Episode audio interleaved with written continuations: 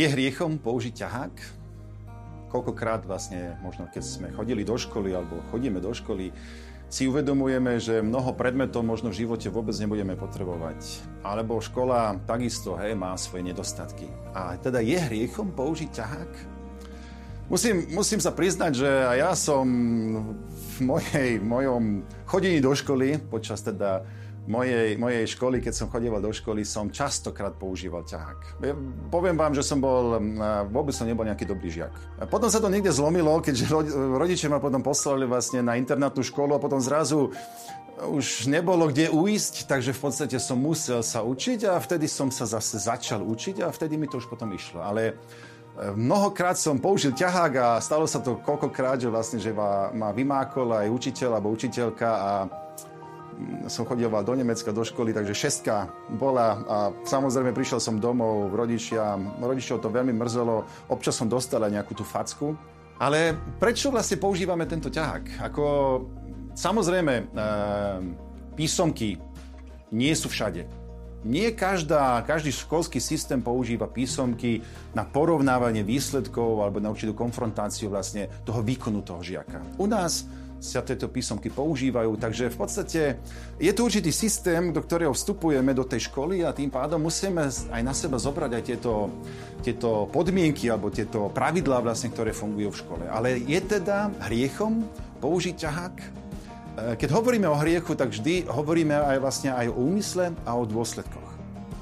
Samo o sebe použiť ťahák e, není nejaké, nie je proti nejakému Božiemu prikázaniu.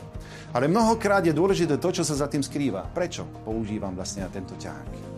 Mnohokrát je za tým hriech lenivosti. U mňa to častokrát tak bolo.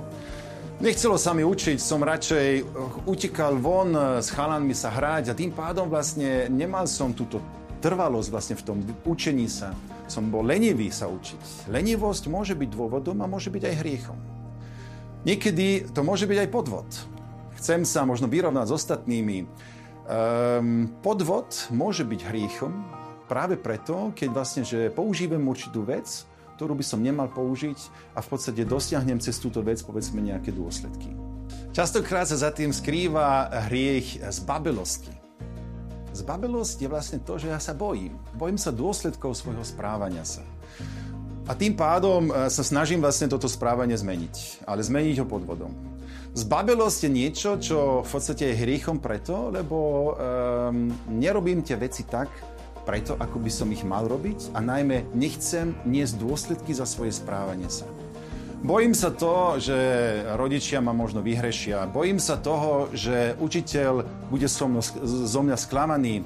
Alebo bojím sa toho, že v podstate, že možno žiaci sa eh, zo mňa budú vysmievať. Takže zbabelosť môže byť skutočne hriechom a práve preto niekedy používam ťahák. Iný hriech, ktorý môže stáť za tým, je napríklad pícha.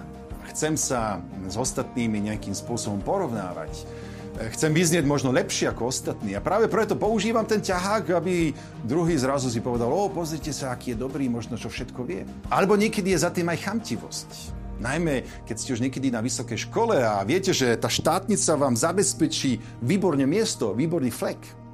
No, prečo nepoužiť ten ťahák, aby ste dosiahli práve ten výborný job, ktorý možno by ste chceli. A to je tá chamtivosť, ktorá je za tým. Keď hovoríme o ťaháku a o, o, o odpisovaní vlastne v písomkách, tak častokrát vlastne za tým sa skrýva tá otázka, aké sú moje hodnoty, čomu verím, a čo je pre mňa dôležité, byť čestnou osobou alebo podvodom dosiahnuť veci. Takže ťahák, používať ťahák môže byť aj hriechom. Závisí samozrejme veľmi od úmyslu, ale predovšetkým aj o dôsledkoch.